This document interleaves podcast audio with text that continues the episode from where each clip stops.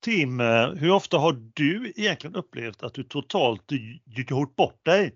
Kanske skrivit eller eh, sagt någonting som du snabbt eller efter ett tag kommer på dig själv att du totalt är bortgjord? Kan det vara i spel kanske, kärlek eller privat? Det är som att sälja smöret och tappa pengarna som den gamla greken sa. Stå där som en blöt fähund med näsan i blöt kanske. Eller var det brevlådan? Tim, har det hänt någon gång? Tänker du på Tsitsipas när du sa greken där eller? Nej, någon Tsitsipas. Uh, ja, det är väl inte, är väl inte jätteofta kanske som, eh, som det händer. Det är betydligt fler gånger under tonåren då. uh, som, som, som detta faktum händer rätt ofta då faktiskt. Så det har varit många gånger man har svettats när man har sett vad man har läst och, och mottagaren har läst det också. Du då Emil, hur, hur ligger det till på din front? Ja, det har ju, eh, du kanske förstår mitt eh, uppsnack där. Att mm. nu har det hänt mig. Mm, jag gjorde förstod detta, det kändes lite ledande. Jag gjorde, en sån, tack. jag gjorde en sån där blunder i min tippning mm. av årets Australian Open. Oj, oj, oj, säger jag bara. Men, men, mer om det om en stund.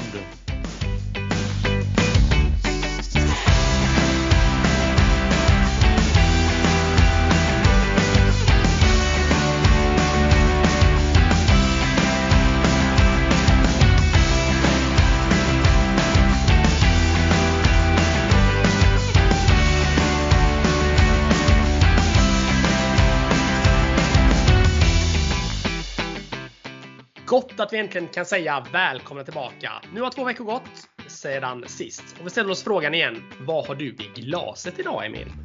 Tänk att du skulle ställa den frågan. Mm, den känns ju ändå som en eh, topp-prio-fråga en sån här fin vacker dag som vi spelar in igen. Ja, eh, lite sådär kanske väntat. Mm. En, en äkta pekiansk, eh, alltså från Peking, mm -hmm. eh, GT. Jaha, vad skiljer pekiansk GT från andra GTs då? Eh, ja, vi är en podd med innehåll Tim, så jag tycker vi bara släpper det där. Ja, ja, ja, ja. ja, det, det, är kanske förstår. extra mycket is kanske. Extra mymycket is. Ja, jag förstår, jag förstår. Men då undrar jag ju Tim, vad har du i ditt glas? Det är lite, lite rödvin idag. Uh, ja, sitter där och avnjuter lite, lite rödvin nu när man har betat av en lång arbetsdag, lite plugg och nu även lite poddinspelning då. Oh, så också så äkta eh, rött vin från Peking antar jag?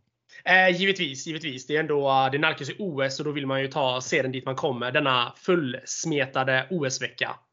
Så är det, så är det. Men Tim och övriga, hörde jag skål? Jajamensan. Skål på er allihopa. Skål! Ah. Ah, lämna mig aldrig terr. Gott gott! Avsnitt, eller ja, episod om man vill kalla det det, nummer 24 är här. Nära och mer heta nu än någonsin. Podden med både innehåll, den perfekta kombon, blandningen av hockey och tennis och vi två Emil, två goa och spontana experter. Vi är alltså här tillbaka med succépodden Mer kul med Aronsson och Park. Och där vill jag faktiskt fylla i och säga tack till alla ni som hör av er. Ni skickar meddelanden, ni ringer, mässar och feedbackar alltså med oss. Det är så kul! Med att ni är där aktiva och pratar med oss. Och givetvis som vi alla vet vid det här laget, eller borde veta, om det inte är första gången du lyssnar på detta så finns vi på Instagram. Kommer du ihåg Tim vad vi heter där? Mer kul med Aronsson och Pack! Och då tänker jag Emil att jag frågar dig, har vi fått några frågor från våra lyssnare där ute i etern? Det har vi fått. Eh, kul. Som vanligt. Vi säger tack för det. Eh, det vi lyfter fram den här gången det är längtan från några stycken efter OS är stor i Hockeysverige. Hur gör vi då för att släcka denna oerhörda OS-törst? Vi, vi tar en GT på det och en, ett glas rött kanske, men till, utöver det så ska vi penetrera från grunden. Och det blir din uppgift alldeles om bara en stund i dagens avsnitt. Ja, som både jag och vi har längtat. Men först går vi över till påståenden och reaktioner från er lyssnare. Vad har vi här då Tim? Jo, men vi har ju fått en del reaktioner Emil på din eh, tippning om det, vad det var som hände egentligen där i Australian Open. Uh, vi la ju upp ett litet inlägg. Vi tar ju gemensamt ansvar för detta Emil, även om det var du som tippade. så la ju du upp ett litet inlägg där om hur det hade gått fram till kvarten. Så Emil, vill du ta den här bollen kanske? Ja, den bollen den tar jag givetvis på uppstuds. Det vill jag, men eh, först... Eh, ah, vi tar en skål på den. Det gör vi. Skål. Skål Tim! Skål, Skål. övriga! I sedvanlig ordning Emil så tänker jag att vi, eh, vi drar igång med veckan som har gått, eller då veckorna som har gått. Och jag tänker att du har väl en del att bryta ner så du kan väl få, få börja tänker jag. Det gör jag. Tack Tim! Tack Tim! Underbart att eh, nu äntligen att få stänga påsen, knyta säcken, sätta pricken över it, stänga locket på semlan och givetvis då är det en semla i form av en het vägg. Du vet väl vad det är Tim? Ja men givetvis eh, med, med mjölk. Varm mjölk, skummad Aj. mjölk. Givetvis, man vill Men- inte ha kall mjölk. Det tar vi, det tar vi i podden, Hetväggspoddens Mm, Tim. matpodden. Och den, eh, tar vi en annan gång. eh, Även ännu en podd med innehåll. Men men. Vi går vidare. Vi ska i alla fall se hur det gick och hur det kunde gå som det gick i Australian Open från Melbourne. Årets första Grand Slam. Tillika din favorit i Grand Slammen i tennis Tim. Vinnaren fick vi otippat för de flesta av oss blev alltså en viss spanjor från Mallorca. Vi pratar givetvis om Rafael Nadal. Och jag säger väl så mycket att den såg i alla fall inte jag komma. Han hade svaret på alla, eller i alla fall de flesta frågorna som du skulle sagt Tim. Men vi tar det från början. Ja, Gert. Du kanske minns från, du och övriga kanske minns från förra avsnittet att eh, vi spekulerade hett om vilka som skulle gå till kvartsfinaler först. Så i, vi tar ut de första i, åtta spelarna som vi då tog ut. Vi börjar med i den första Monfils som jag trodde då skulle vi trodde skulle möta Alcaraz. Det blev visst, eh, visst fransosen men han mötte italianon Berrettini. Eh, han reste sig som han brukar göra när det gäller Grand Slam. Eh, kvarten senast i US Open höstas, kvarten även i Paris förra året och en final hade han ju mot Djokovic i Wimbledon i förra sommaren. Han Mm. vann nu kvarten över fem set. Han pressade ner Monfils efter att ha tappat ett överläge i 2-0 i set eh, till 2-2 men vann sedan ganska eh, komfortabelt i femte med 6-2. I den andra semin eh, så hade jag tippat vi, eh, jag ber om ursäkt för jag eller vi där. Då hade jag, vi tippat att eh, Zverev skulle möta Nadal. Visst blev det ett Nadal men han fick möta kanadensaren Chapovalov som i sin tur då i åttondelen hade detroniserat en håglös spelande Zverev i tre raka set. Mm. Nadal gjorde sedan en Berrettini då mot Chapovalov. Han gick upp till 2-0-ledning i set, tappade det och i femte avgörande så vann han relativt enkelt med 6-3. Den tredje kvarten eh, gillar jag kanske mest av alla för det hade jag rätt i tippningen. Sasiki, alltså Tsitsipas, mötte Sinner. Eh, fjärde sida Tsitsipas blev för svår. Han reste sig den matchen och Sinner var lite för svag. Så 20-åringen från Italien fick se sig besegrad i tre raka set. Och i fjärde då, det här här händer någonting. Vad händer här? Jo, här kommer ju min blunder. In så på ett silverfat. Det jag pratade om i ingressen. Jag erkänner. Så pinsamt. Jag hade sagt Medvedev här. Inte en blunder på det alltså. Men att han skulle möta en viss amerikan. En viss formtoppad Cressy. Eh, och så var ju lite svårt att det skulle bli. För de var redan satta mot varandra och mötas i åttondelen. Hashtag så pinsamt. Hashtag förlåt mig. Det har nu alltså visat sig att även en expert kan ha fel. I åttondelen möttes det och där vann ryske björnen. Så Tim och övriga, förlåt. Men den ryske björnen Medvedev, han fick alltså möta i kvarten Auger Aliassine från Kanada. Underläge där faktiskt för världstvåan med 0-2 i set. Och i fjärde set efter att Medvedev vunnit det tredje hade kanadensaren matchboll efter att ryssen hade gjort dubbelfel. Men en backhand uträddade den ryske björnen och fjärde set till Medvedev med 7-5 och sedan vinst i femte med 6-4. Mm. Och då kan man räkna upp tippningen så här långt att jag har fem av åtta spelare rätt. Fem och en halv kan man säga kanske med Cressy då. Om man är på det humöret. Det är väl ändå okej Tim? Det tycker jag ändå. Det är, det är ju inte alls dåligt tippat. Ja, tack. Tack, det var det jag behövde höra efter min eh, fadäs sålt smöret historien. Pinsamheten i den sista fjärde kvarten. Nej då, Ja. inte ska du skämmas Emil. Inte ska du Nej. skämmas. Men jag kommer, få, jag kommer få äta upp detta många år känner om jag känner dig rätt Tim. Så att, eh, men så är det. Sån är jag. Ja, så, Sån. Och då hade jag tippat då i min tippning, här, här, här känner man ju inte att det är full leverans, men jag hade tippat Alcaraz mot Zverev i den ena semin och Tsitsipas mot Medvedev i den andra. Eh, och som vi vet så var det ju den första kvarten, eller semin, Nadal mot Berrettini. Han, eh, då, där vann ju Nadal med 3-1 över Berrettini. Berrettini var inte stark nog att stå emot. Och i den andra semin hade jag ju då helt rätt. Medvedev möter greken och eh, med samma siffror 3-1. Här kan man också då säga att eh, kanske lyssnar lite väl mycket från sin pappa på läktaren, eller vad säger du Tim? ja, det var ju inte, var inga muntra miner eh, som utspelade sig där under den matchen vad jag kunde se i alla fall. Eh, skulle vilja säga att eh, att han såg eh, ursinnig ut, eh, den ryske björnen. Ja, det kan man väl lugnt säga. Och för att dra en liten kort och vad det var, då är det ju den gamle pappan Apostoles Sissipas. Ni vet han som smsar medans eh, Eh, alltså hans son går och tar länga toalettbesök och tar en dusch och där i, i setpauserna. Eh, det har vi pratat om innan här i våran podd. Eh, med hans lilla blåsa som vi kallar det. Eh, men i det här då, den här gången så fick ju Medvedev frispel på domaren. Eh, efter att eh, den gamle pappan Apostolos hade pratat lite väl högt och lite väl ofta och lite väl mycket med sin son. Han skrek bland annat till domaren, är du galen? Hans pappa får ju prata vid varenda poäng. Är du dum i huvudet? Herregud, du är så dålig. Mm. Hur kan du vara så dålig i en Grand Slam semifinal? Titta på mig, jag pratar med dig. Det skrek en skön god översättning från ryska till, eller om det var engelska, till svenska. jag tror jag ändå ville säga det här till, till Medvedevs försvar att det var på engelska Emil, inte ryska. Ja. men, eh, men bra översatt i alla fall. Det var, det var, det var ju Ghana senast som utspelade sig. Han var ju skogstokare den eh, gode ryssen. Det som var själva grejen också, att eh, domaren då på, i, i domarstolen mm. satt helt oberörd. Ja. Och bara satt som en helt, helt annan värld och bara tänkte att ja. det var det som låter. Är det, är det publiken eller är det, är det ett flygplan ovanför oss? Eller Blå, blås, blåser det? men, vi har ju pratat, men vi har ju pratat om det här förut Emil. Jag tycker att eh, tennisdomarna får ta oförtjänt mycket skit. Ja, ja, de kan få råka ut för både ena och andra utan att det händer någonting. Det är rena psykkriget. Ja, det är det, det är det. Men vad blev efterskapet av det här nu då? Jo, båda två fick böta. Eller var det gamle pappan Apostolos som fick böta? Nej. Och kan du då gissa vad de fick böta Tim?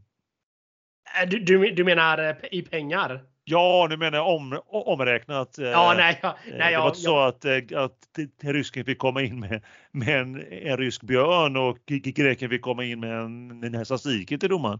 Det var inte så jag menar utan nu menar jag alltså omräknat i svenska kronor. Ja, jag vågar mig inte ens på en gissning där. Jag, jag blev lite chockad bara om, om ryssen alltså fått böter för att eh, han påpekade Tsitsipas fusk, men, men jag kan ha fel. Jo, så här var det. Alltså greken fick 47 000 kronor medan ryssen fick mer än det dubbla, 113 000 kronor. Nej men va? Då kan men man hur... alltså va? Då kan man sammanfatta att det är värre att skrika på domaren än att låta pappa prata taktiska drag och alltså fuska från läktaren.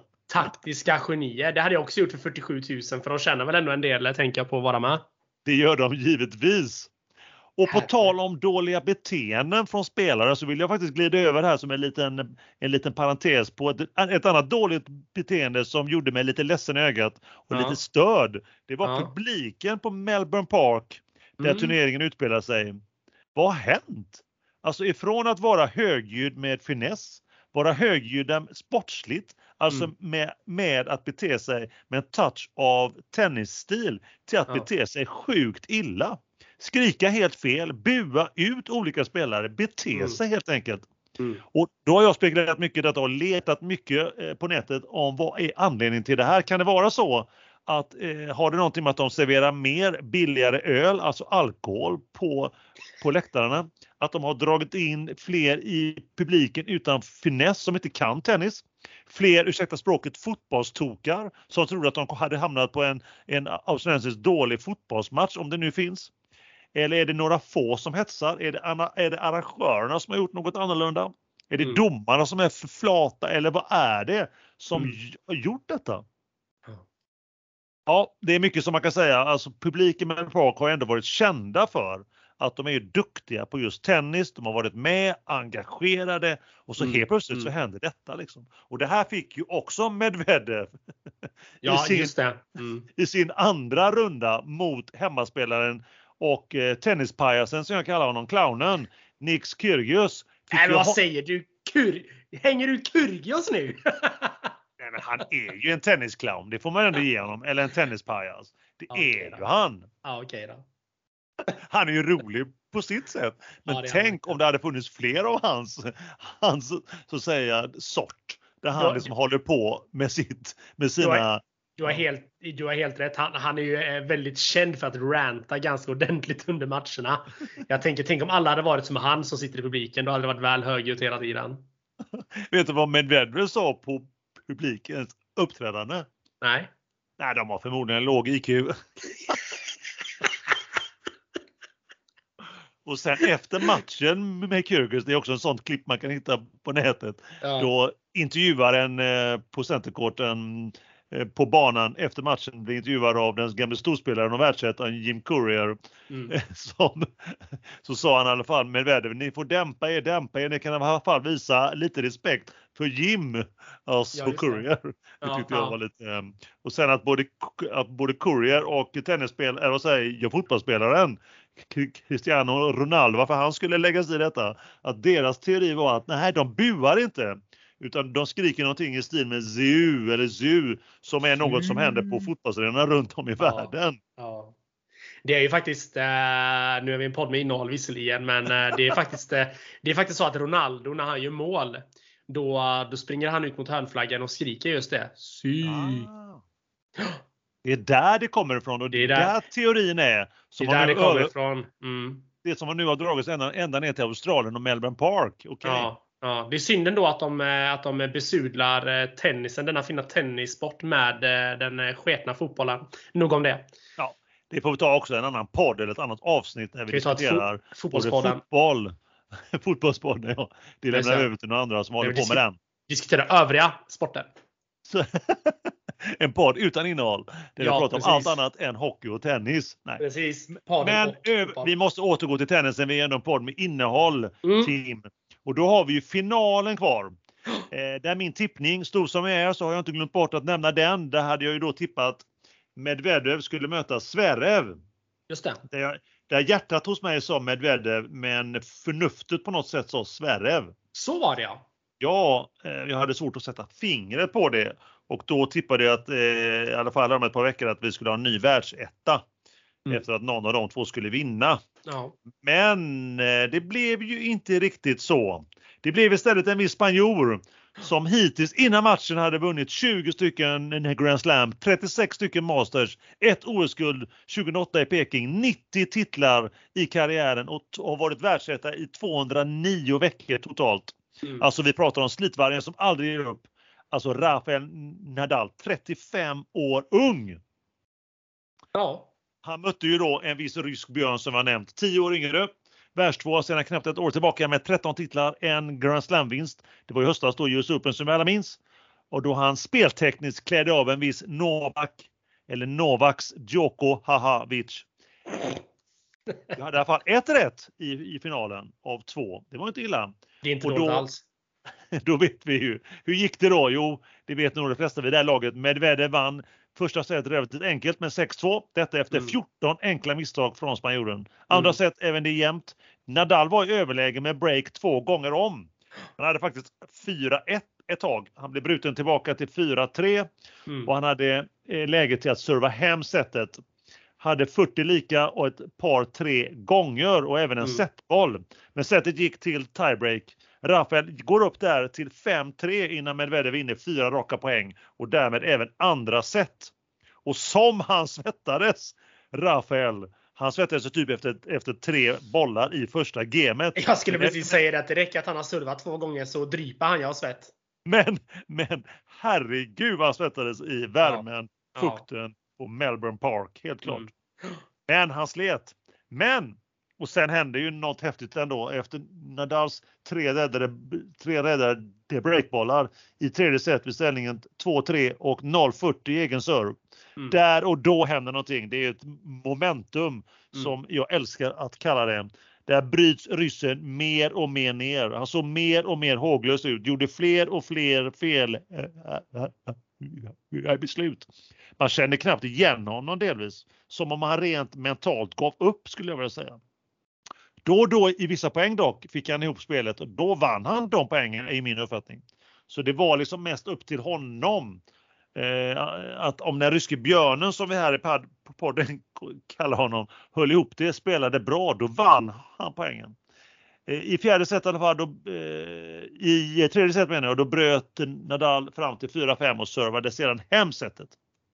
Vi går över till fjärde, många, många break i början, tre stycken.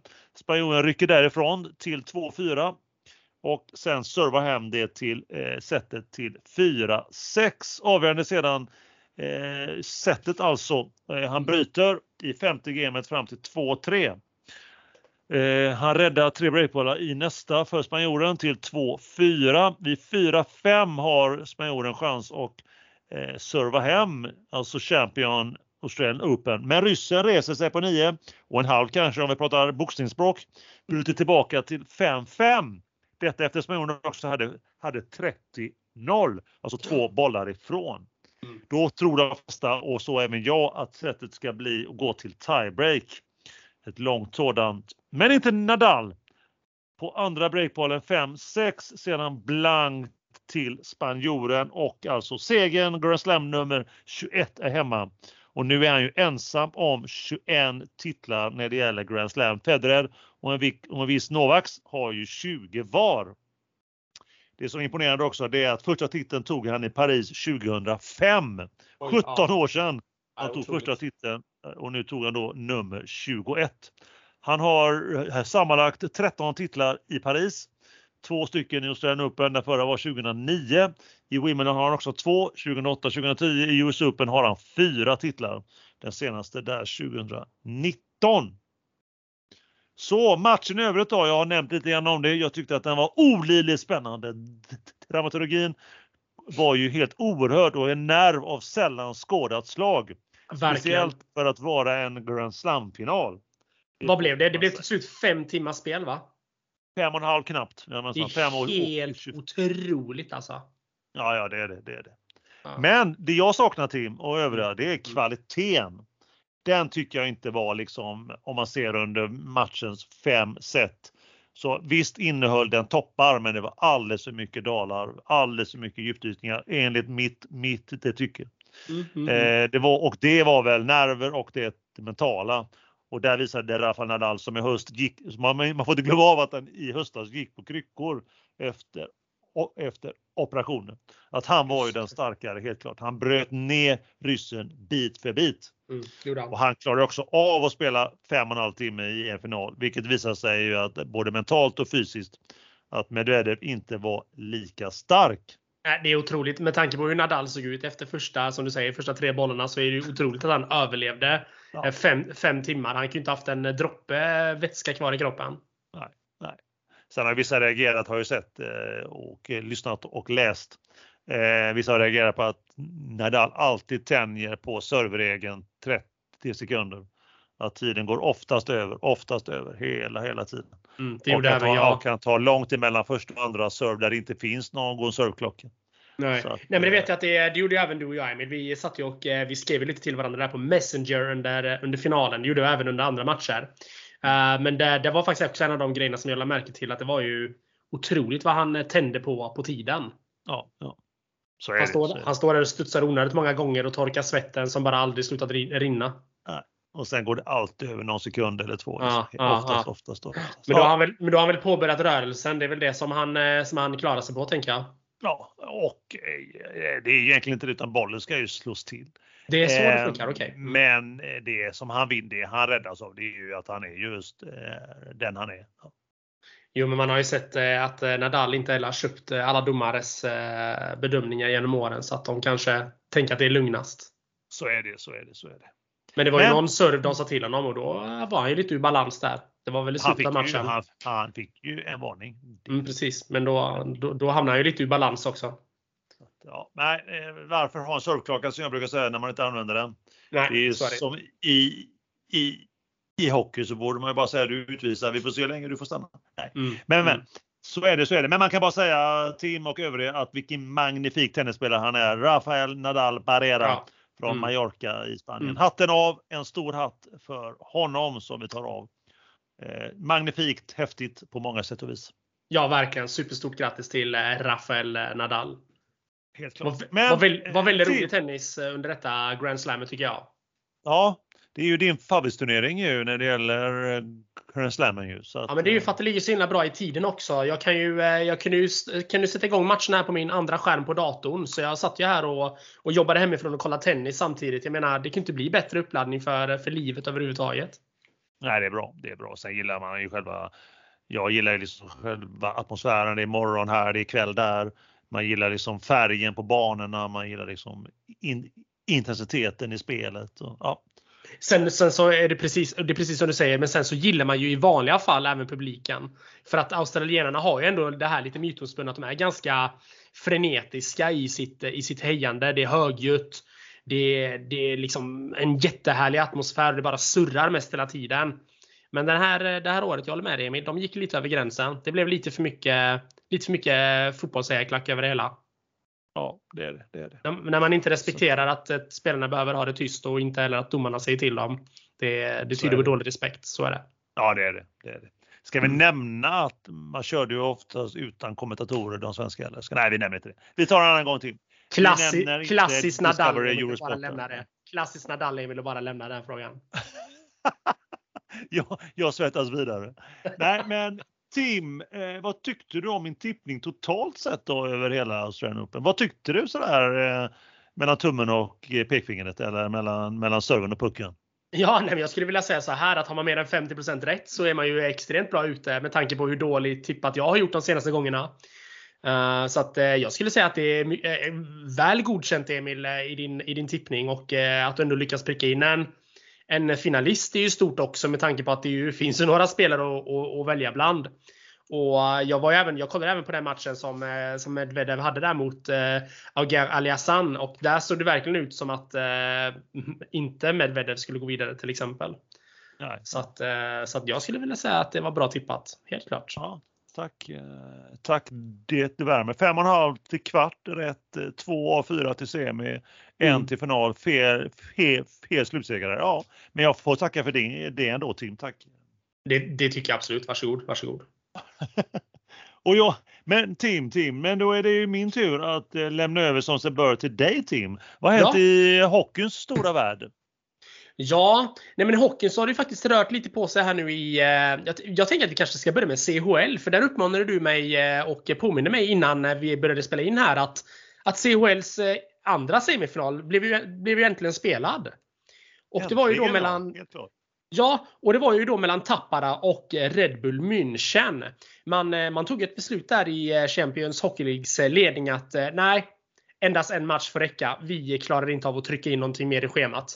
Och eh, ja, eh, vi vet ju hur de har bedömt det tidigare så vi får vara glada att det ens blev en match. De hade likväl kunnat kora eh, Ruggle till segrare och Frölunda som tvåa. Men, eh, Eller lottat.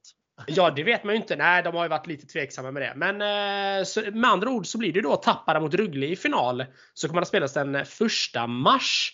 Det blir ju spännande och då kommer då matchen spelas i Finland. Ah, hoppas vi på finnarna då. Ja, varför inte? inte, inte bitter här som, som Frölunda-supporter alls. Nej, man, man är ju såklart alltid, man har ju alltid ett litet extra, extra hjärta för, för de svenska lagen. Det är kul för svenska lag och kul för Sverige att vi vinner.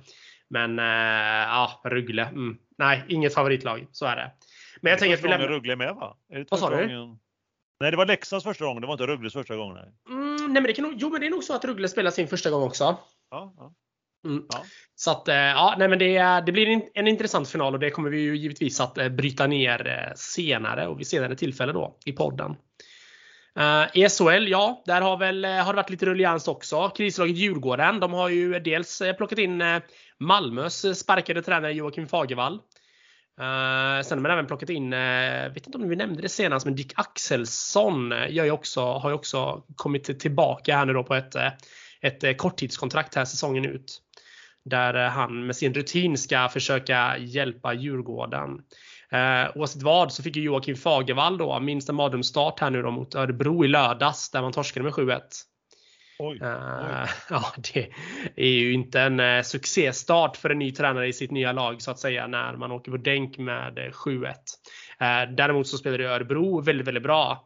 Men det tycker jag också att Djurgården gjorde stundtals också. De jobbade hårt men mestadels. Men de såg, såg ut att ligga extremt felpositionerade nästan hela matchen. så det var väl det man föll på egentligen. däremot fick ju Djurgården en en eh, chans till eh, revansch inte mot eh, just Örebro då. Men på söndagen så var det då dags för match igen. Det blir ju tätt matchande här nu när man har fått flytta mycket matcher på grund av covid. Och då var det då mot topptippade Färjestad. Så man åkte till Karlstad och gjorde faktiskt proceduren ganska kort. Man knep alla tre pinnar. Så Djurgården vann där med 3-1 efter att den gamle räven Dick Axelsson då som var tillbaka i fiendeland. Han har ju spelat för Färjestad en gång i tiden och var ju framgångsrik där också han eh, sänkte Färjestad faktiskt med sitt 2-1 eh, mål. Så det var, det var roligt. Kul för Djurgården som fick eh, tre väldigt viktiga poäng. Ja, det behöver de, inser jag. Det, ja, de ligger ju hopplöst eh, sist just nu så att vi får, vi får se vad som händer där. Jag eh, har svårt att se att Djurgården inte är ett av de två lagen som kommer behöva spela för att kvala sig kvar till SHL.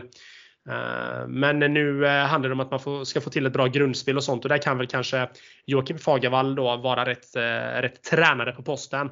Det är en kompetent tränare som, som har många höjde på ögonbrynen kring att han fick sparken från Malmö faktiskt. Så att, så ligger det till där. Ja, vad ska vi gå igenom mer? Jo, nej, men det har väl varit som Nuvera. Några få matcher har spelats medan många fler har flyttats fram. På grund av ja, det här viruset covid. Eh, senaste raden så är det då både Frölunda och Rögle som har fått ställa in både förra veckans matcher men även den här veckans. Eh, samtidigt som supportrar nu eh, börjar leva mer om hoppet att Folkhälsomyndigheten och regeringen ska släppa på de flesta restriktionerna den 9 februari. Om en vecka lite drygt alltså. Känner mig nästa, känns nästan som att jag tvivlar lite på det om jag ska vara helt ärlig. Men vi får se. Norge släpper på sina restriktioner nu. Danmark har gjort det. Spanien har gjort det. Snart är det väl vi också. Så är det ju. Mm. Sen har jag också en liten veckans bubblare från SHL. Och jag tänker att eh, det här kan vara lite intressant att gå igenom. Och imorgon, onsdag, så är det faktiskt så att eh, Frölunda ska presentera sin eh, nya logga. Ah, istället för Indianen. Jajamensan, man eh, tog ett beslut på detta i samband med eh, ja, i samband med att eh, verkligheten kom ikapp eller någonting. Nej, jag vet inte. Men man tog ett, eh, man tog ett beslut att man skulle slopa indianen eh, och gå vidare med, eh, med sin historia och eh, därmed plocka fram ett nytt klubbmärke.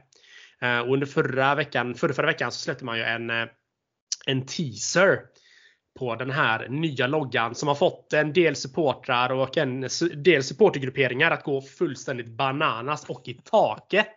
Varför det? Jag vet inte riktigt. Man, eh, man tycker att det lilla man fick se kunde man bedöma hur ful den här loggan skulle vara och historielös den skulle vara och extremt exkluderande för alla supporters. Uh, så att ja, nej, det har varit väldigt uh, högt i tak kan man väl säga om man vill använda de ordalagen uh, kring, uh, kring den här lilla skymten av den kommande loggan. Eh, man har varit irriterad dels över det lilla man såg, men framförallt över den transparens som eh, Frölunda har var, haft. Den har varit ganska undermålig under hela processen. Man har inte sagt mycket, mycket kring den här loggan alls. Däremot har ju Frölunda varit väldigt tydliga med att man har haft med eh, medlemmar i en, eh, i en eh, referensgrupp som ska plocka fram den här nya loggan. Så att de kommer ju undan med det om man får säga så. Komma undan och komma undan. Men de, de har ju inte gjort något helt fel. Men, eh, men det är många supporterfalanger här nu som har börjat uppmana alla supporters att bli medlemmar i Frölunda för att köra över styrelsen inför kommande styrelsemöte eller årsmöte då, som kommer ske i augusti. Och det är väl bra att folk blir medlemmar men jag tvivlar på att det är, att det är helt rätt väg att gå. Jag sitter ju själv eh, med i en förening och det är ju inte riktigt så det funkar. Jag menar, det är klart man involverar medlemmar men man kan ju inte ta in alla medlemmar och höra vad de säger för då får man ju aldrig något beslutat. Eh, när det gäller sånt så de har, de, har, de har inte tagit in någonting eller har de varit helt? Eh? Nej men alltså Frölunda, som jag sa, de har haft en referensgrupp som bestått utav, utav partners, har bestått utav klubbrepresentanter, har bestått utav styrelse och även medlemmar. Ja. Sen att inte medlemmarna kanske tillhör en viss supporterfalang, det, tyder, det tyder ju inte på att de inte får sin röst hörda. Utan det blir ju lite det blir ju lite att svinga i affekt kan jag ju egentligen tycka. Och det lilla jag sett av loggan så är det ju extremt svårt att bedöma vad, vad, vad det kommer att bära hän. Det är ju helt omöjligt att veta vad, hur loggan kommer att se ut. Det är ju bara ett litet, man, har, man har sett tre streck. Det är det man har gjort. Och det har fått eh, folk att gå helt fullständigt bananas och svinga och styrelsen ska avgå och det är alltid undermåligt och allt är skit. Jag, jag håller mig istället eh, pos försiktigt positiv tills eh, motsatsen bevisas. Så imorgon klockan 14 Emil, ah, onsdag ah. den 2 mm. februari på Youtube. Då kommer Frölunda att eh, avtäcka sin nya logga. Jag kommer absolut att sitta bänkad. Jag lägger mig så otillgänglig i min kalender. Garanterat. Det blir ju helt fantastiskt spännande. Ja, det ska bli intressant. Får vi se om vi kan lägga upp något eh, på, på Instagram när, eh, när loggan är avtäckt så kanske våra följare kan eh, säga sitt om det också, vad de tycker. Jag skulle precis säga det, att vi får ju lägga upp någonting, no någonting där på Instagram. Det tycker jag absolut att vi ska göra. Och vad heter vi där Emil? Mer kul med Aronsson och Park. Bam, bam, bam. Snyggt!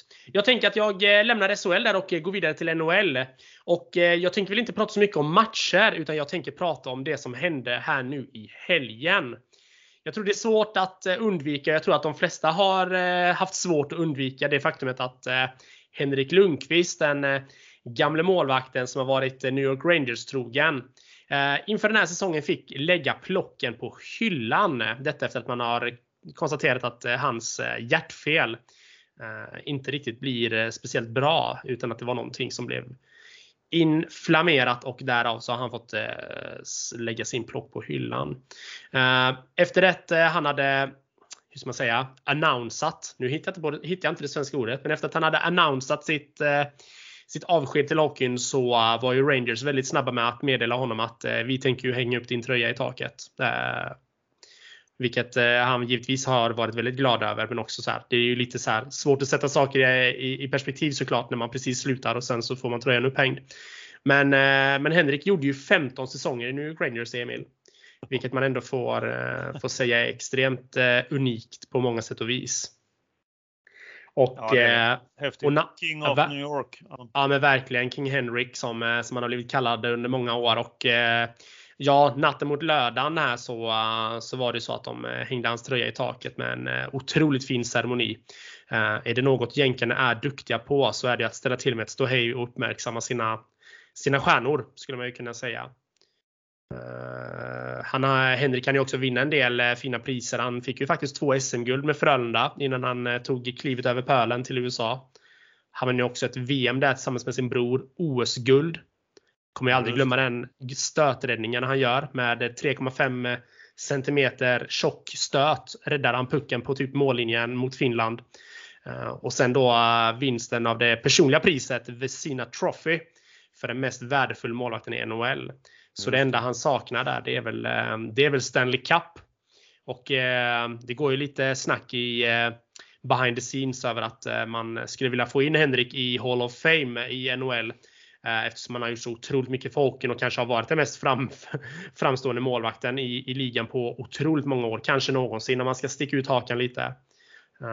Nu har NHL ganska hårda restriktioner när det gäller just att man ska komma in i Hall of Fame. Man ska ju helst ha vunnit ett Stanley Cup-guld. Men frågan är om uh, Henrik kanske inte blir, uh, blir undantaget. Men man är tvungen att göra det eller, eller har det alltid varit så? Eller ofta ja, men de har, de har ju det som en, en ingång så att säga. Att eh, ska man hamna, ska man eh, hamna där så måste man ha vunnit en Stanley Cup. Då. Ja. Eh, däremot tror jag att, att man kanske kan se mellan fingrarna med tanke på att hur många målvakter eller hur många spelare är det som tillbringar 15 säsonger i samma förening utan att gå vidare. Det är ju ganska sällsynt. Så att jag tänker att man skulle kunna få in honom kanske på det sättet då och göra något typ av undantag för det är ju det är extremt unikt det som Henrik har gjort. Ja, det är klart. Det är klart. Eh, så att vi, får, eh, vi får se vad som händer där. Men själva ceremonin i alla fall, Emil, det var ju, den var otroligt vacker. Det var inte, det var inte många torra ögon på den läktaren och inte heller för, för undertecknad som, eh, som skulle kunna hylla Henrik under hela det här avsnittet egentligen. Men jag tänker att det får bli ett, i ett annat avsnitt. Men jag tänker ändå att jag vill utbringa en liten skål, Emil, för oh. Henrik Henke Lundqvist för den otroligt fina hockeykarriär som han faktiskt har haft. Givetvis. Så skål Emil! Och skål alla er där ute! Skål! Skål alla! Skål Henrik! Tack för hockeygenomgången veckorna som gått. Mm. Och jag, tackar, jag tycker att det är dags att gå vidare. Helt rätt. Och då är det dags att vi eh, återigen ska vi prata upp ett ämne, något stort som är på gång i hockeyns eller tennisens värld. Och vi pratar givetvis då om ämnet veckans uppsnack. Och det är då eh, dags för det vi väntat på. Det största du som idrottsperson kan vara med om enligt många. OS! Är du redo Tim? Jajamensan, jag är redo. Så redo det bara går att bli. Vi ska ju prata lite eh, OS-turneringen eh, och hockey då för, för herrarna. I stort har jag tänkt att försöka penetrera grupperna lite grann här och eh, ja, jag vet inte riktigt om jag ska våga tippa, men det kanske kommer en liten tippning också som ett litet eh, Kinderägg i, i slutet. Det ska bli kul att se om du får fem och ett halvt rätt in i kvarten. Mm, det blir spännande. Jag, jag, är glad om jag hade fått ett av hundra så som, så som jag tippar nu det senaste här. Men det, blir nog, det blir nog bra det här. Skakigt självförtroende just nu, men det, det ska nog ordna sig. Det kommer gå lysande Tim. Jag Ja. tror på dig. Tack Emil, tack Emil. Nej men hörni, det börjar ju bli dags för OS och hypen, taggen, den, den har varit större. Först så meddelade ju faktiskt NHL att inga NHL-spelare skulle få vara med. Sedan meddelade nu också, bara för någon vecka sedan Emil, Discovery, att de heller inte kommer skicka dit några av sina experter för att kunna bevaka hockeyn. Så, så min tagg just nu, den haltar lite. Men hockey är alltid roligt och OS är ju förbannat kul. Så att jag ska försöka att dra igång våra känslor här nu och hypa detta OS så gott jag bara kan. Detta lite speciella OS drar ju igång och den första matchen som kommer att spelas, det är ju samma dag. Nu på torsdag, den tredje andra som podden släpps. Och då är vi igång. Hockeyn den kommer att spelas i tre grupper där då alla kommer att möta alla. Och jag tänker att jag ska börja penetrera och gå igenom de här grupperna lite grann. Grupp A. Tyskland, Kanada, USA och Kina. Ja, ni hör rätt. Kina ska spela hockey. Fantastiskt roligt tycker jag. Och varför ska de spela hockey? Kan de spela hockey? Ingen aning. Det jag vet, det är att Kina har faktiskt en liten del utav KHL, KHL som spelas i Kina. Så en liten del av KHL-lagen, den är ju faktiskt utspridd i även Kina. Men Kina då får ju då ett gratiskort in i denna turnering. Eh, som man skulle vilja kalla en A-turnering egentligen. Men de ställer ju absolut upp med ett D-lag. Med tanke på att eh, de inte alls har några speciellt eh, spännande spelare att spela med. Men de får vara med då för att de är arrangören av OS. Favoriten i den här gruppen då? Solklart Kanada. De har en otroligt stark vinnarmentalitet och det är alltid, alltid vid de här stora turneringarna som Kanada också eh, bidrar och levererar. Jag tror utan tvekan att Kanada kommer bli det laget som kommer etta i den här gruppen. Däremot har jag också ett litet utropstecken och det är ju då Tyskland. Och då funderar många här. Tyskland, hur i hela friden kan han tippa Tyskland som ett utropstecken? Jo, man har många spelare med sig från den inhemska ligan i Tyskland och man ska inte förskingra det att det är en liga som är på uppgång. Så de kommer absolut vara en utmanare till att vara bland topplagen här nu i, eh, i OS. Jag lämnar grupp A, grupp B. Och eh, där i denna gruppen så har vi då Tjeckien, Danmark, Schweiz och Rysslands olympiska kommitté. Som de har döpt det laget till. Fantastiskt innovativt. Om vi då ska försöka gå igenom och eh, penetrera den här gruppen lite grann så är ju de solklara favoriterna Rysslands olympiska kommitté. Eller Ryssland som jag kommer välja att kalla dem. De har ett fruktansvärt starkt lag och eh, har ju med spelare som samtliga i princip spelar i KHL. Och KHL är ju en liga som står sig väldigt starkt. Eh, säkerligen den starkaste ligan efter eh, NHL. Men frågan är ju om skärpan kommer att finnas i detta ryska laget. Ryssland har ju en tendens att faktiskt eh, choka, alltså att balla ur lite grann och underprestera när det gäller som mest. Så att eh, jag tror ändå att eh, Ryssland kommer vara det laget som, eh, som eh, man ändå får kalla som favorittippare. Men de skuggas av Schweiz. Knappast ett utropstecken i denna grupp. Men en solklar tvåa. Schweiz är på uppgång. De har varit på uppgång under många år nu. Jag tror att de absolut kommer att vara en utmanare till Ryssland i denna gruppen. Eh, Danmark, Tjeckien, nej. Jag tror att Tjeckien kommer vara den eh, stora besvikelsen efter eh, vad jag har sett det gångna året här, hur de har presterat i de små turneringar som har varit. Den sista gruppen C, där har vi ju Finland, Lettland, Slovakien och då Sverige.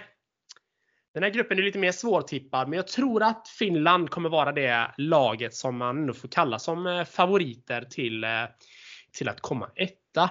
Även här ett väldigt starkt lag på pappret. De har med sig många rutinerade spelare från KHL som har känt på NHL en del också. Eh, så att, eh, jag skulle ändå vilja säga att, eh, att Finland blir nog det lag som kommer etta i den här gruppen. men vi hittar också OS bästa tvåa i den här gruppen och det är ju Sverige. Man har ett fint lag med sig. men vi får se hur, hur långt det kommer att bära dem. Jag tänker också att vi ska gå igenom lite förutsättningar till vilka, kring vilka det är som går till slutspel och sånt här också Emil, om, det, om du inte har somnat här nu. Nej, det är klart jag vill höra. Jag älskar ju att höra när du penetrerar ishockey hockey och när du ska komma fram till din, din heta tippning här. Åttondelar, ah, ja. kvartsfinaler, semifinaler, brons, guldmatcher, vad det än är. Då säger jag så här Emil, håll till godo. Jag tänker att vi drar igenom förutsättningarna och det kommer vara så här att de fyra bästa lagen i, eh, i de här tre grupperna kommer att gå till eh, kvartsfinal och gå vidare i sin playoff-serie. Och då är det då de tre bästa ettorna, eller de tre bästa ettorna, de tre ettorna som man blir och den bästa tvåan. Och jag har ju då tippat den bästa tvåan som Sverige. Uh, uh, efter detta så kommer, eh, det innebär ju inte att de lagen som uh, inte kommer som bästa tvåa eller etta, att de får lämna OS utan nej nej, de kommer att spela ett eget playoff där vinnaren från, den, från varje playoff kommer att gå vidare till kvartsfinal och möta någon av de här fyra bästa lagen då som redan är vidare. Eh, så tre ettor plus den bästa tvåan och de andra kommer då mötas i playoff. Uh, och sen då så kommer det att eh, uh, spelas vidare därifrån. Så de som vinner playoff-matcherna går till kvartsfinal. Sen så kommer det rinna vidare då att uh, vinnaren i kvartsfinalerna går till semifinal. De som vinner semifinalerna går till final. Och här då Emil kommer ju, kommer ju den här lilla tippningen. Som du eh, så gärna ville ha. Mm. Vad är vi framme nu? Är vi framme vid semifinalerna då? De fyra lagen till semin? Jag tänker, att jag, ska bry- jag tänker att jag ska försöka bryta ner de som jag tror kommer att gå till eh, playoff eh, först. Ah, jag, jag tror jag att, jag tror att de, först, de bästa ettorna, de bästa ettorna, hur kan jag säga att bästa ettorna en gång till? Jag tror att ettorna som tar sig vidare till kvartsfinal är Kanada, Ryssland och Finland de lagen som jag alltså highlightade lite grann. Och då vidare som bästa tvåa. Det tror jag blir Sverige. Däremot så tror jag att eh, det bästa laget. Ska jag ta vinnaren eller vill jag att jag ska ta eh, nedifrån och upp från tredje plats och upp till final eller till eh, vinst? Jag kör du precis vad du känner till. Det blir bäst så. Mm. Jag tror dessvärre att Sverige blir det laget som åker hem utan medalj. Jag tror att Sverige kommer komma ja. fyra efter en eh, efter en semifinal mot, eller efter en eh, bronsfinalförlust mot Kanada. Ja. Uh, och då finns det egentligen bara två lag kvar tänkte jag säga. Det gör det inte alls. Det finns hur många lag som helst. Jag har inte, tippat, jag har inte tippat Kina där uppe. Jag har däremot uh, tippat uh, Ryssland-Finland i en, i en final. Där jag tror att Ryssland blir det laget som tar och drar det längsta strået faktiskt. Ah. Jag tycker att, eh, som sagt så tycker jag att eh, det ser, eh, jag var inne på det förut, jag tycker svenska laget ändå ser spännande ut. Men eh, man valde att inte ha ett taxi squad till detta OS och det gör mig lite bekymrad. Och då sitter ni här ute nu och undrar, taxi squad, det har jag hört i något föregående avsnitt, men vad var det nu igen? Jo men det är ju som så här att många, många lag tar ju med sig extra spelare som man sätter i en, eh, man, lite skämtsamt, sätter i en taxi utanför arenan som är redo att hoppa in om det skulle vara så att någon blir skadad eller sjuk. Eh, I själva verket så sitter de ju då på ett eget, eh, på ett eget hotell. Eh, bortglömda och ja, bortglömda från resterande trupp och redo att hoppa in om det skulle behövas. Eh, och detta har man ju då gjort då givetvis på grund av att om någon skulle få, eh, få covid och testa positivt så får den personen inte spela. Då är den spelaren blockad och låst från att delta. Eh, och de flesta lagen har, och länderna har ju valt att ta med sig ett taxi squad. Men Sverige har valt att inte göra det alls. Man har valt att bara ta med en trupp som man tror ska spela hela OS utan problem. Och då är ju också risken att om någon får covid eller några då tror jag att truppen kommer bli väldigt tunn dessvärre. Och eh, jag vill inte vara negativ Emil, men det är precis vad jag tror kommer att vara Sveriges fall. Att någon kommer, någon kommer testa positivt, sen kommer någon mer testa positivt och sen kommer truppen vara alldeles för tunn. Och det oroar mig lite grann över att Sverige inte har tänkt igenom den, eh, den planen helt. Har, har de andra länderna en, en taxi stående utanför? Då? Jajamensan, det, det har de ju. Eh, Kanada bland annat har ju plockat med eh, har ju plockat med eh, Verino som eh, i vanliga fall eh, är en toppspelare i SHL och spelare i Leksand. Han sprutar ju in poäng och mål nu. Han blir inte uttagen till OS för att få spela. Han blir uttagen till OS för att sitta i Taxi Squad. Och då kan vi också dra nästa fråga det är ju inte så gött för Leksand att bli av med sin bästa spelare nu inför kommande SHL-lunk. Utan sin bästa målskytt. Som ska sitta i en taxi och inte få vara med och spela OS heller. Den är tveksam. Ja, det är den. Det är den den är tveksam. Så att, eh, det är väl där jag tror att eh, jag tror egentligen att Sverige och eh, Sveriges Olympiska Kommitté tillsammans med Svenska Hockeyförbundet har haft en ganska stor press eh, mot sig från bland annat SHL. Att varför ska vi ge upp våra bästa spelare om de inte ens får vara med och spela? Då riskerar de att halta än mer i, i SHL och det, det är klart att det, det kan man ju ha frågor kring. Eh, jag tror inte det är något SHL-lag som egentligen hade tänkt att det här var det ultimata den ultimata utgången för dem egentligen. Man hade ju egentligen ganska iskallt räknat med att eh, NHL skulle spela, eller NHL-spelare skulle få vara med. Men, eh, men så blev ju inte fallet. Och då står ju SHL där med Svarte Petter och eh, tappar ganska många spelare till detta OS. Men det ska ändå bli väldigt roligt. Hockey är ju fantastiskt roligt. Eh, landslagshockeyn brukar oftast vara väldigt rolig när det inte är saft och bulleturnering. OS är inte en saft och bulleturnering utan oavsett vilket lag man skickar så vill man ju givetvis vinna. Och oavsett utgång, skulle Sverige vinna ett eh, OS-guld med, med spelare som inte har någon NHL-erfarenhet så kommer vi ändå stå där på Sergels torg, Emil, och eh, knäcka champagnen och, eh, och bada. Så är det ju. Då blir det Dompa. Då blir det mm. Dompa. Då blir det Dompa. Emil, det var det jag hade om OS. Vad illa. Eh, då om jag, tippningen är då eh, guld eh, den ryska olympiska kommittén, tvåa silver Finland, brons trea Kanada och Sverige fyra då. Korrekt.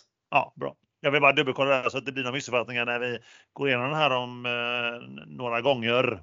Nej då, du kan, du, du kan låsa in mina svar. Mm, de, är de är inlåsta. Fräscht. Fräscht.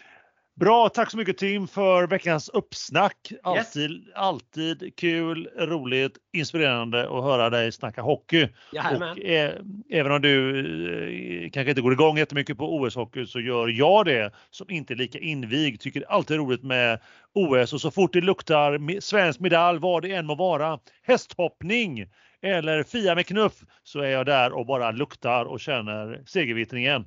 Jag håller med dig Emil. Det vet att jag gör. Jag håller med dig. Jag är ju taggad för OS-hockeyn. Det är bara det att det hade varit lite roligare med NHL-spelarna. Det är bara det jag vill komma fram till. Så är det, så är det, så är det. Jag har en rolig anekdot eh, ja. angående det här med att man, man går igång på OS. Jag kommer själv ihåg eh, mig själv eh, London OS 2012. Mm. Är, ensam, är ensam hemma och står och skriker åt när Sverige är på väg att ta OS-guld i dressyr, hästhoppning. Det är ju sjukt. Och kommer på mig själv, står med knä framför TVn och skriker när Sverige tar OS-silver. Mm. Och river på sista hindret. Jag vet inte ens vad det innebär knappt. Menar Sverige inte vann OS-guld utan fick silver. Vet, vet, inte vilka som var med. Jag vet inte vilka de, vilka de tävlade emot eller vad hästarna heter eller vad det var fullblod eller kallblod eller hit och ditblod eller vad det var. inte en aning. Men jag står och skriker och, och finner mig själv på knä framför TV-apparaten. Nej, helt sjukt. Sport berör Emil. Sport ja, berör. berör mig, helt klart. Det gör det. Det gör det. Vissa kallar mig medgångssupporter, jag vet inte vad de menar. Nej, men det, det är kul med sport och det är förbannat kul när, Sven, när Sverige är med och representerar en sport. Då hejar man ju lite extra oavsett hur insatt eller icke insatt man är. Ja, så är det. Så är det. Till och med dressyr. Till och med dressyr i London-OS 2012. Ja, ja, ja, ja mäktigt. Det, är, det är mäktigt. Verkligen. Då för övrigt eh, Andy Murray vann OS-guld i tennis på hemmaplan i Wimbledon. Det är stort. Ja, på gräset där. Ja, det är mäktigt. Då mm. faktiskt föll en tår, eller var det två? Men nog om det. Vi återkommer till OS snart igen. Mm. Till och med i nästa avsnitt. då det har gått ytterligare två veckor, alltså exakt två veckor från det här släpptes, då är det torsdagen den 17 februari. Och mm. då Tim och övriga har vi kommit fram till avsnitt episod nummer 25. Alltså en kvarts hundring snackar vi om här. Bara en sån sak. Värt att fira kanske nästa gång. Med en semla, en hetvägg, kanske det kanske, vi får se. Mm, mm. Då kommer vi sammanfatta OS så långt, så långt vi har kommit i alla fall om två veckor. Hur vi ligger till med tippningar och annat. Eh, och vi kommer prata givetvis tennis, en del småtteriturneringar som har spelats fram till dess. Men mest då OS-hockey givetvis. Kanske en hyllning, vad vet jag, vad vet jag. För vi är ju som alla vet vid det här laget en podd med innehåll. Ja men exakt. Så är det Så är det Vad säger du Emil förresten? Ska vi, eh, ska vi ta en runda av där kanske? Nu känns det som att vi har gått igenom en väldans massa både hockey och tennis här. Det har vi gjort. 37 minuter har gått. Inget mm. snack om det. Nej, inget snack om det. Du. Är du nöjd Tim? Jag känner mig väldigt nöjd. Som sagt, det blir en, eh, blir en bra genomgång här av både hockeyn och, eh, och eh, framförallt tennisen och den US Open, tänkte jag säga, Australian Open som har spelats. Men då har vi kvar att säga, ta hand om dig där ute, ta hand om kärleken. Ha det gott nu allihopa! Ha det gott, hej hej!